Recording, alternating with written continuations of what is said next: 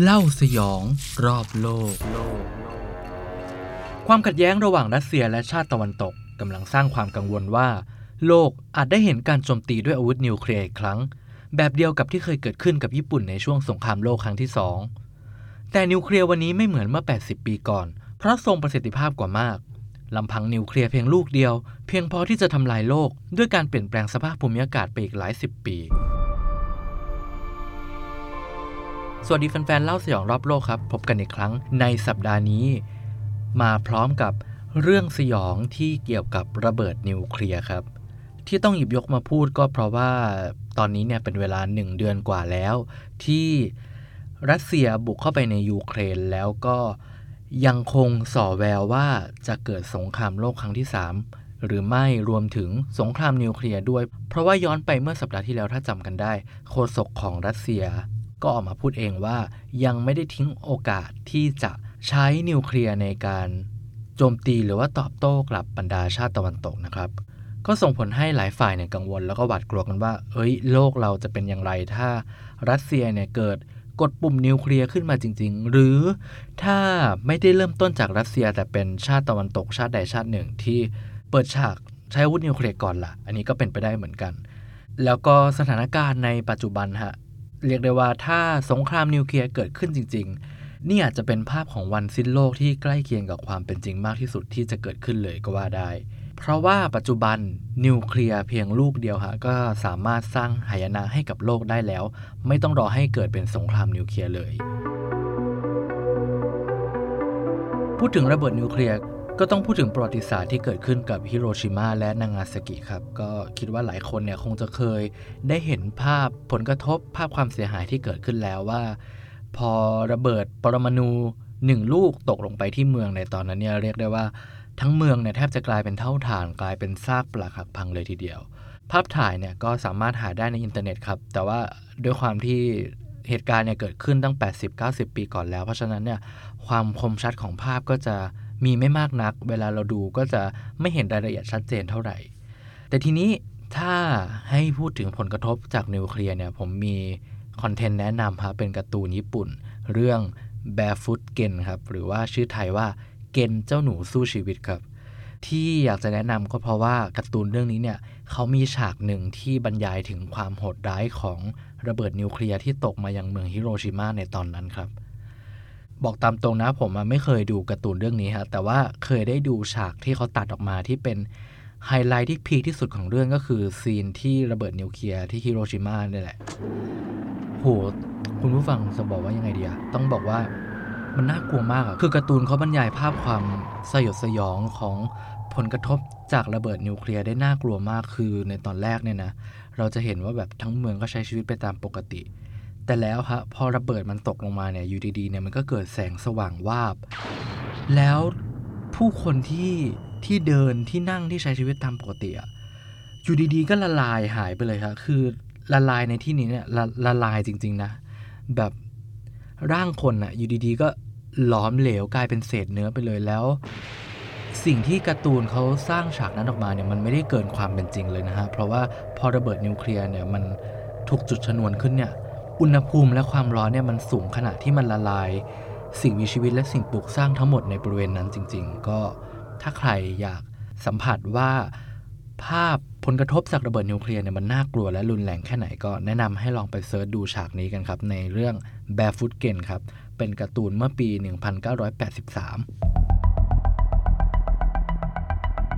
ก่อนจะเข้าเรื่องหายนะจากระเบิดนิวเคลียร์มาดูข้อมูลนิดนึงฮะย้อนไปตอน สงครามโลกครั้งที่ 2 ครับ ตอนนั้นเนี่ยเป็นครั้งแรกและครั้งเดียวที่โลกได้เห็นว่า พอระเบิดนิวเคลียร์ถูกนำมาใช้เป็นอาวุธแล้วเนี่ยมันเกิดอะไรขึ้น ก็ย้อนไปครับตอน 6 สิงหาคมปี 1945 ครับ ตอนนั้นเนี่ยสหรัฐเนี่ยทิ้งระเบิดนิวเคลียร์ลูกทดลองที่ชื่อว่า Little Boy ลงไปที่เมืองฮิโรชิมาเมื่อเวลา 8 นาฬิกา 15 นาทีครับ ตามบันทึกเนี่ยระบุไว้ว่า Little Boy เนี่ยระเบิดกลางอากาศที่ความสูง 600 เมตรเหนือพื้นดิน ทันใดนั้นเองครับ ก็เกิดแสงสว่างเจิดจ้าและลูกไฟขนาดมหึมา ซึ่งคาดกันว่า ความร้อนจากลูกไฟลูกนั้นเนี่ยมีมากถึง 3,800 องศาเซลเซียสเลยทีเดียว แต่นั่นยังไม่ใช่จุดสิ้นสุดครับ เพราะว่าหลังจากฮิโรชิมาถูกระเบิดแล้วเนี่ยตอนนั้นเนี่ยกองกำลังญี่ปุ่นเนี่ยยังไม่ได้ยอมแพ้นะครับสหรัฐก็เลย ทิ้งระเบิดอีกลูกหนึ่งที่เมืองนางาซากิในวันที่ 9 สิงหาคมปีเดียวกันครับ ก็ถ้าเรารวมจำนวนผู้เสียชีวิตจากฮิโรชิมาเนี่ยมีประมาณ 1 4 0 0 0 0 คน ที่นางาซากิเนี่ยมีประมาณ 80,000 คนครับ ต้องบอกว่าตัวเลขนี้เนี่ยเขานับถึงแค่ปลายปี 1945 เท่านั้น และในจำนวนผู้เสียชีวิต 200,000 กว่าๆทั้ง 2 เมืองเนี่ยครึ่งหนึ่งเสียชีวิตทันทีในวันที่ระเบิดลงครับ นั่นหมายความว่า คนที่เขาได้รับบาดเจ็บ หรือว่าเจ็บป่วยในระยะยาว แล้วก็เสียชีวิตในเวลาต่อมาเนี่ยไม่ได้ถูกรวมเข้าไปในนี้ ซึ่งถ้ารวมเข้าไปจริงๆเนี่ยไม่รู้เหมือนกันว่าจำนวนผู้เสียชีวิตจำนวนความเสียหายเนี่ยจะมากแค่ไหน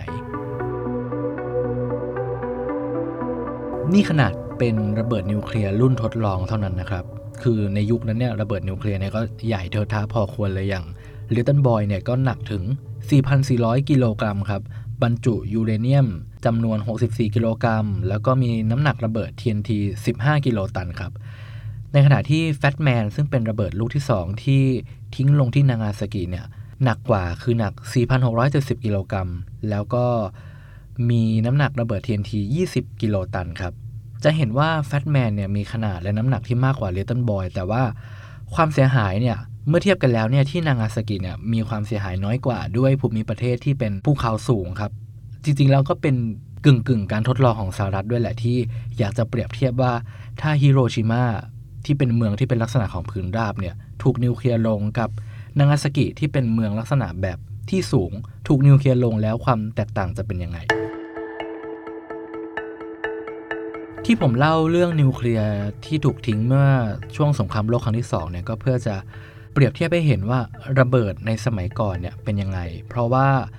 นิวเคลียร์ทุกวันนี้ครับน่ากลัวกว่าหลายเท่าครับ แล้วก็มีน้ำหนักเบากว่า มีประสิทธิภาพในการระเบิดมากกว่ารวมถึงเดินทางได้ไกลกว่าด้วยครับ อย่าง Little Boy กับ Fat Man เนี่ยตอนนั้นเนี่ยต้องใช้เครื่องบินบินไปทิ้งลงไปที่จุดหมาย แต่ทุกวันนี้ไม่ต้องแล้วครับเพราะว่านิวเคลียร์เนี่ยเขาสามารถทำเป็นหัวรบ แล้วก็ติดไปกับขีปนาวุธ ล็อกเป้าหมายแล้วก็ยิงไปได้เลย ใช้เวลาเพียง 10-20 นาทีเท่านั้นก็จะไปถึงเป้าหมาย แถมมากกว่านั้นก็คือปัจจุบันเนี่ยเขายังมีเทคโนโลยีที่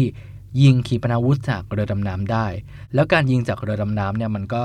ส่งผลให้ยากที่ระบบใดๆก็ตามเนี่ยจะตรวจจับล่วงหน้ารวมถึง พอตรวจจับล่วงหน้าไม่ได้เนี่ยเวลาในการสกัดกั้นระเบิดนิวเคลียร์เนี่ยก็จะลดลงฮะนั่นหมายความว่า ระเบิดนิวเคลียร์วันนี้เนี่ยถ้าถูกจุดชนวนหรือถูกนำมาใช้เป็นอาวุธจริงๆเนี่ย หายนะจะมากกว่าที่เกิดกับฮิโรชิมาและนางาซากิหลายเท่ามากครับ ด้วยประสิทธิภาพของระเบิดที่พัฒนาอย่างมากในปัจจุบัน มีข้อมูลจาก Stephen Herzog ครับ เป็นนักวิจัยของสถาบัน Center for Security Study ครับ เขาระบุว่า ถ้าแค่รัสเซียประเทศเดียวครับ ประเทศที่ครอบครองหัวรบนิวเคลียร์มากที่สุดในปัจจุบันเนี่ยหัวรบนิวเคลียร์ที่รัสเซียครอบครองทุกวันนี้เนี่ยมีความรุนแรงมากกว่าระเบิดเมื่อสงครามโลกครั้งที่ 2 ถึง 50 เท่าเลยทีเดียว แล้วความน่ากลัวของหัวรบนิวเคลียร์ในปัจจุบันเนี่ยมันไม่ใช่แค่ว่า ผลกระทบที่เกิดขึ้นทันทีหลังจากระเบิดไปยิงตกนะฮะ แต่ว่าสิ่งที่น่ากลัวมากกว่านั้นคือผลกระทบระยะยาวครับ ที่จะส่งผลกระทบไปทั่วทั้งโลก เพราะว่าระเบิดลูกเดียวถ้ามันถูกจุดชนวนขึ้นเนี่ยที่อยู่อาศัยพื้นที่เพาะปลูกของมนุษย์ทั้งหมดเนี่ยจะพังเสียหาย แล้วก็จะส่งผลให้อารยธรรมที่เราสั่งสมพัฒนากันมาเนี่ย ถูกดึงถอยหลังไปเลยทีเดียว มาดูผลกระทบที่จะเกิดขึ้นกันบ้างครับ ถ้าจู่ๆวันนี้เกิดมีประเทศไหนก็ตามเนี่ยบ้าเลือดยิงระเบิดนิวเคลียร์สักลูกขึ้นมาจริง ๆ มีเว็บไซต์แนะนำครับ เป็นแบบจำลองที่จะฉายให้เห็นถึงความเสียหายที่จะเกิดขึ้นกับเมืองต่างๆ ถ้าระเบิดนิวเคลียร์ไปตกครับ ชื่อว่า Nuke Map ครับ ในแบบจำลองนี้เนี่ยเขาจะให้เราเลือกได้ว่าเรา จะเอานิวเคลียร์แบบไหน มีตั้งแต่แบบเล็กแบบใหญ่ รวมถึงเลือกได้ว่าอยากให้ลองไปตกที่เมืองไหนตามแผนที่ต่างๆเลย แล้วก็พอเรากดไปแล้วเนี่ยเขาก็จะจำลองให้เลยว่าระยะขอบเขตการระเบิด ขอบเขตของ shockwave ขอบเขตการเผาไหม้เนี่ยมันจะไกลแค่ไหนรวมถึงจำนวนผู้เสียชีวิตด้วยอะดูสิ่งที่จะเกิดขึ้นในปัจจุบัน ถ้าจู่ๆใครสักคนกดระเบิดนิวเคลียร์ขึ้นมาจริง ๆ ครับ เมื่อกี้เราเล่ากันไปว่าจำนวนคนเสียชีวิตรวมจากระเบิดนิวเคลียร์ในช่วงสงครามโลกครั้งที่ 2 ของญี่ปุ่นก็คือ 200,000 คนใช่ไหมครับฮิโรชิมารวมกับนางาซากิ แต่ว่าปัจจุบันฮะอย่างที่ทราบกันดีว่าจำนวนประชากรเนี่ยเยอะขึ้น คนในเมืองแออัดขึ้น ดังนั้นเนี่ยเขาก็เลยคาดกันว่า ถ้าจู่ๆมีระเบิดนิวเคลียร์มาตกที่เมืองไหนสักเมืองเนี่ย ไอ้ตัวเลข 2 0 0แสนหรือว่า 3 0 0แสนคนเนี่ยมันจะเป็นเพียงแค่จำนวนผู้เสียชีวิตอย่างน้อยจากการระเบิดทันทีในตอนนั้นเท่านั้นครับ ถ้านิวเคลียร์เกิดถูกยิงตกลงมาที่เมืองเมืองหนึ่งครับ นักวิทยาศาสตร์เขาระบุว่าในเวลาไม่ถึง 1 วินาทีแรกครับ จะเกิดลูกไฟขนาดยักษ์ ที่มีอุณหภูมิร้อนกว่าดวงอาทิตย์ซะอีก แล้วลูกไฟลูกนี้เนี่ยก็จะกินอาณาเขต ความกว้างประมาณ 2 ตารางกิโลเมตรครับ นั่นหมายความว่าคนที่อยู่ในรัศมีของลูกไฟเนี่ยจะตายหมดไม่มีทางช่วยเหลือคนเหล่านี้ได้เลย แล้วก็ที่บอกว่าตายในที่นี้เนี่ยคือไม่ใช่แค่ตายนะครับ แต่ว่าเขาเปรียบเทียบว่าหายไปเลยครับด้วยอุณหภูมิที่มันสูงมาก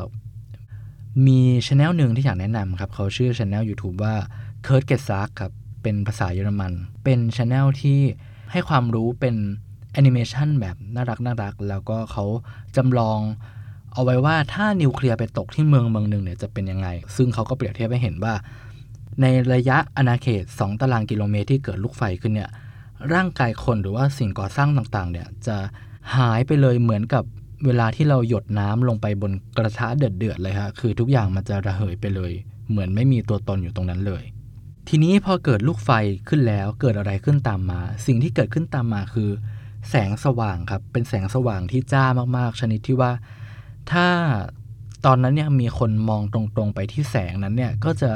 เกิดอาการตาบอดไปชั่วคราวประมาณ 2-3 ชั่วโมงเลยทีเดียว แล้วจากนั้นสิ่งที่จะเกิดขึ้นตามมาครับ คือ วงแหวนความร้อนที่กินรัศมีความกว้างถึง 13 กิโลเมตรครับ และด้วยอุณหภูมิที่สูงมากๆเนี่ยนั่นหมายความว่าทุกอย่างที่ติดไฟได้ครับจะลุกไหม้ ไม่ว่าจะเป็นพลาสติก เส้นผมเสื้อผ้ากระดาษ เพราะว่า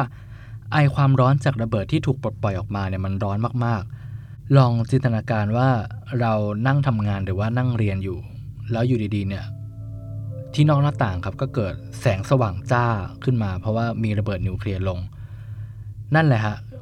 ไม่กี่วินาทีถัดมาครับ หนังสือกระดาษรวมถึงเสื้อผ้าของเราเนี่ยก็จะลุกเป็นไฟทันทีจากไอความร้อนที่ปลดปล่อยออกมา แล้ว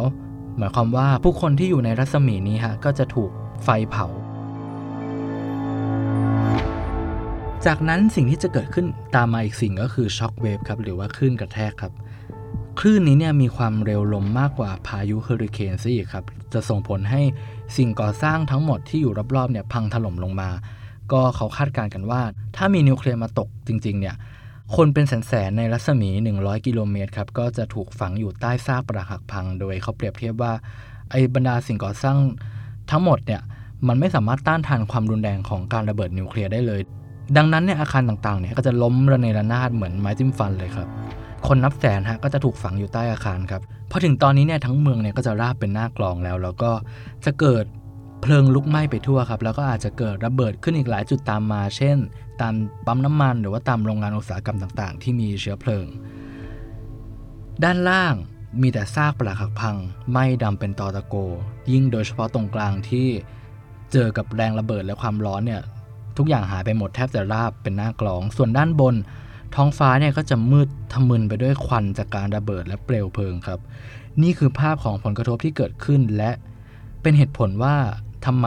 ตัวเลขผู้เสียชีวิตอย่างน้อยเนี่ยถึงสูงถึงหลักแสนคนแล้วนี่เป็นคนที่เสียชีวิตทันทีในช่วงเวลาที่ชนวนระเบิดถูกจุดนะครับ ยังไม่รวมผลกระทบที่จะเกิดขึ้นตามมา ทีนี้สิ่งที่จะตามมาแล้วก็น่ากลัวไม่น้อยไปกว่าช่วงเวลาที่ระเบิดถูกจุดก็คือ ผลกระทบระยะยาวต่อจากนี้ครับระเบิดนิวเคลียร์ลูกนั้นถูกจุดไปเรียบร้อยแล้ว แต่ว่าสิ่งที่ยังอยู่ก็คือ พิษจากฝุ่นกัมมันตรังสีครับที่เขาบอกว่ามันจะค่อยๆตกลงมาปกคลุมเมืองครับ แล้วก็ไอ้ฝุ่นกัมมันตรังสีพวกนี้เนี่ยมันหนาแน่นมากชนิดที่ว่าอาจจะทำให้ผู้คนจำนวนมากที่อยู่ในบริเวณนั้นเนี่ยเสียชีวิตในไม่กี่ชั่วโมงถัดมาหรือในไม่กี่สัปดาห์ถัดมาก็ได้ครับ เพราะว่าพอร่างกายของเราได้รับ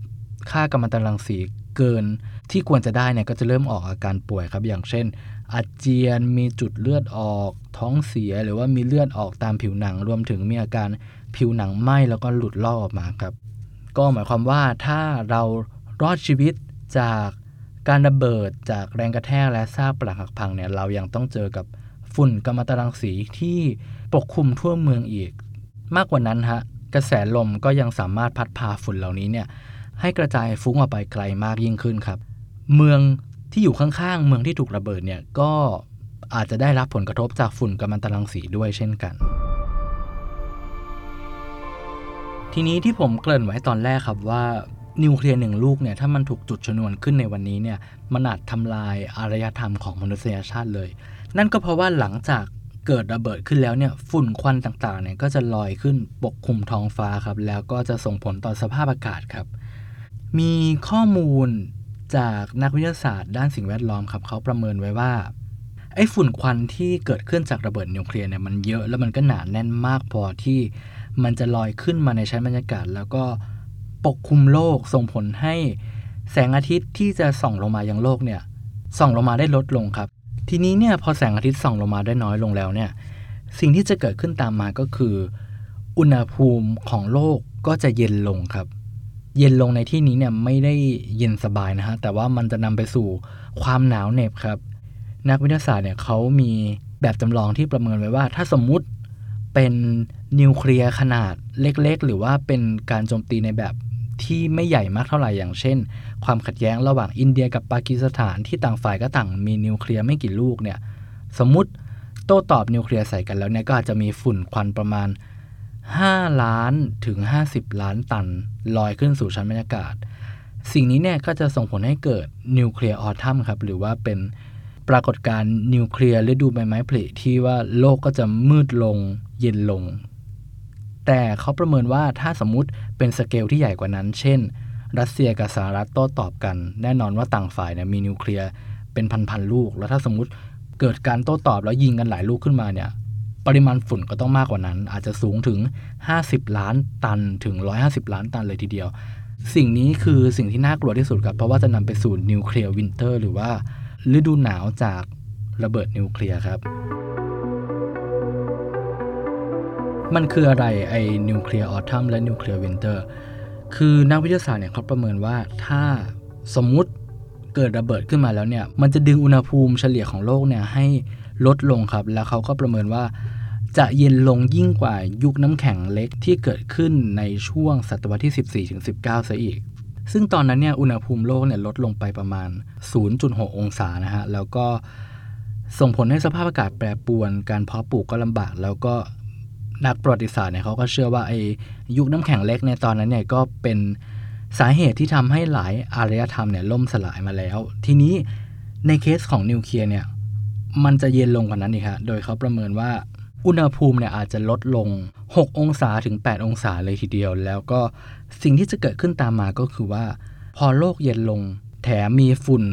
ควันมาปกคลุมเนี่ย ฝนก็จะตกน้อยลงตามไปด้วย ความชื้นก็จะน้อยลง อากาศก็จะแห้งแล้ง การเพาะปลูกก็จะทำได้ยากลำบากขึ้นครับ นั่นหมายความว่าเราก็จะเข้าสู่ภาวะขาดแคลนอาหารและอดอยากครับ เพราะว่า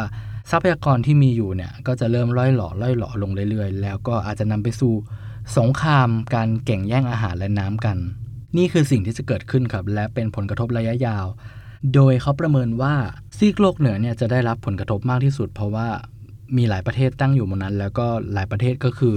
มีความเสี่ยงที่จะใช้นิวเคลียร์โจมตีกัน นอกจากความหนาวเย็นและความแห้งแล้งแล้ว อีกสิ่งหนึ่งที่น่ากลัวก็คือ ไอ้ระเบิดนิวเคลียร์เนี่ยยังส่งผลกระทบต่อชั้นโอโซนในบรรยากาศด้วยครับ เขาระบุว่ามันจะไปทำลายไอตัวโอโซนที่เคลือบโลกอยู่ครับ แล้วก็จะส่งผลให้แสงอุลตราไวโอเลตหรือว่ารังสีต่างๆ จากดวงอาทิตย์เนี่ยส่องเข้ามาในโลกได้มากขึ้น นั่นหมายความว่าการออกไปตากแดด การออกไปข้างนอกเพียงแค่ไม่กี่นาทีเนี่ยก็จะส่งผลให้ผิวหนังของเราเนี่ยไหม้ได้หรือว่ามีความเสี่ยงที่จะเจ็บป่วยและเป็นมะเร็งผิวหนังมากขึ้น ก็ถ้าให้จินตนาการว่าโลกจะเป็นยังไงหลังจากระเบิดนิวเคลียร์ถูกยิง ก็คือโลกก็จะมืดมิดครับ มืดทะมึนแล้วก็แห้งแล้ง แหล่งน้ำเป็นพิษ หาอาหารกินก็ไม่ได้ ออกไปข้างนอก ก็ลำบาก สูดอากาศเข้าไปก็มีแต่ฝุ่นกัมมันตรังสี โดนแดดก็ผิวหนังไม่เกลี่ยม นี่คือหายนะที่เรียกได้ว่าเป็นวันสิ้นโลกเลยทีเดียว แถมไม่ได้อยู่แค่ปี 2 ปีนะฮะ แต่ว่าเขาประเมินว่าอาจจะอยู่เป็น 5 ปีหรือ 10 ปีเลยทีเดียว แล้วก็ทุกบทความครับก็จะพูดตรงกันว่า no winner ฮะในเกมนี้นั่นหมายความว่า ไม่ว่าชาติไหนก็ตามที่จะเป็นฝ่ายเริ่มต้นยิงนิวเคลียร์เนี่ยสุดท้ายเนี่ยคนที่พ่ายแพ้ก็คือทุกคนบนโลกครับเพราะว่าทุกคนได้รับผลกระทบเหมือนกันหมด ก็เขาประเมินว่าจำนวนผู้เสียชีวิตโดยรวมนะฮะในภาพรวมทั้งหมด ตั้งแต่ระเบิดจนมาถึงความอดอยากความหนาวเด็บเนี่ยอาจจะสูงถึง 2,000 ล้านคน 2,000 ล้านคนเทียบกับจำนวนประชากรโลกในปัจจุบันที่มี 7,000 ล้านคนเนี่ยก็เรียกได้ว่ามนุษย์เนี่ยยังไม่สูญพันธุ์ซะทีเดียวยังเหลือคนอยู่ แต่ว่าแน่นอนว่าอารยธรรมต่างๆ เมืองวัฒนธรรมที่เราสร้างกันมาเนี่ยมันล่มสลายแน่นอน แล้วก็มนุษย์ที่เหลืออยู่เนี่ยก็อาจจะถูกดึงให้กลับไปสู่ยุคหินครับ เรียกได้ว่าสิ่งที่เราทำมาทั้งหมดเนี่ยอาจจะหายวับไปกับตาเลยถ้ามีการใช้นิวเคลียร์ขึ้นจริง ๆ และนี่ก็คือหายนะที่จะเกิดขึ้นจากระเบิดนิวเคลียร์ครับ ถ้าสมมุติว่าวันนี้เนี่ยความขัดแย้งระหว่างรัสเซียและชาติตะวันตกเนี่ยยืดเยื้อและลุกลามไปสู่การใช้ระเบิดนิวเคลียร์ขึ้นมาจริง ๆ ก็ทั้งคุณและผมฮะไม่ว่าเราจะอยู่ไกลจากรัสเซียหรือยูเครนแค่ไหนเนี่ยแน่นอนว่าได้รับผลกระทบกันทั่วหน้า แล้วก็หวังว่าจะไม่เกิดขึ้นนะฮะจะไม่เห็นภาพนั้นในช่วงชีวิตนี้ แล้วก็ที่หยิบยกมาเล่าเนี่ยก็เพื่อจะฉายภาพให้เห็นว่า อาวุธนิวเคลียร์ในปัจจุบันเนี่ยมันน่ากลัวแค่ไหนและมันสำคัญยังไงที่ว่าทุกวันนี้เนี่ยเราถึงต้องมาช่วยกันเรียกร้อง ช่วยกันรณรงค์ให้หลายชาติเนี่ยปลดอาวุธนิวเคลียร์เพราะว่ามันเป็นอาวุธที่ไม่ส่งผลดีต่อใครเลยจริง ๆ ปิดท้ายที่คอมเมนต์น่ารักน่ารักจากพอดแคสต์ตอนที่แล้วครับ ตอนเกี่ยวกับ street food อินเดียครับ คุณวรพล มินาชาครับ บอกว่าชอบ playlist นี้มากครับ episode หน้าขอเรื่องหลอนๆนะครับ ไม่แน่ใจว่าหลอนพอไหมนะครับ แต่ว่าถ้ามองในมุมว่าเป็นความสยองจากอาวุธนิวเคลียร์เนี่ยก็น่ากลัวอยู่นะฮะ คุณ PT 1995ครับ บอกว่า เคยดูว่าคนไทยที่เป็นแม่บ้านอินเดียเขาบอกว่า ร้านดีๆ ก็มีแล้วแต่เราเลือก แต่ว่าอาหารอินเดียเนี่ยเราอึ้งกับน้ำที่เขาขายข้างทางมากกว่า ที่มีมะนาวเกลือโซดาประมาณนี้ อุปกรณ์แก้วไม่ต้องพูดถึงและที่สำคัญน้ำหกเยอะมากหกครึ่งครึ่งที่ขายเลย อันนี้เห็นด้วยนะฮะ เพราะว่าผมดูสตรีทฟู้ดอินเดียมาหลายคลิปเนี่ยก็เห็นเหมือนกันว่า ครึ่งหนึ่งของอาหารเนี่ยมักจะหกไปก็ไม่เข้าใจเหมือนกันว่าทำไมต้องทำให้หกด้วย แต่ว่าขนาดหกแล้วเนี่ยปริมาณ portion ของอาหารหนึ่งอันที่ได้เนี่ยก็ยังถือว่าเยอะอยู่นะฮะ ปิดท้ายที่คุณโปกายปทุมราชครับ บอกว่า ข้าวแกงอินเดียดูทุกวันครับ เสียงแขกก็ชงเชงชงเชงเสียงแตรรถข้างทางก็สนั่นหวั่นไหว โอ้ยสนุกมากครับ สนุกจริงฮะ แล้วก็เป็นความบันเทิงในชีวิตเหมือนกันฮะ ทุกวันนี้ผมก็ยังดูอยู่ครับ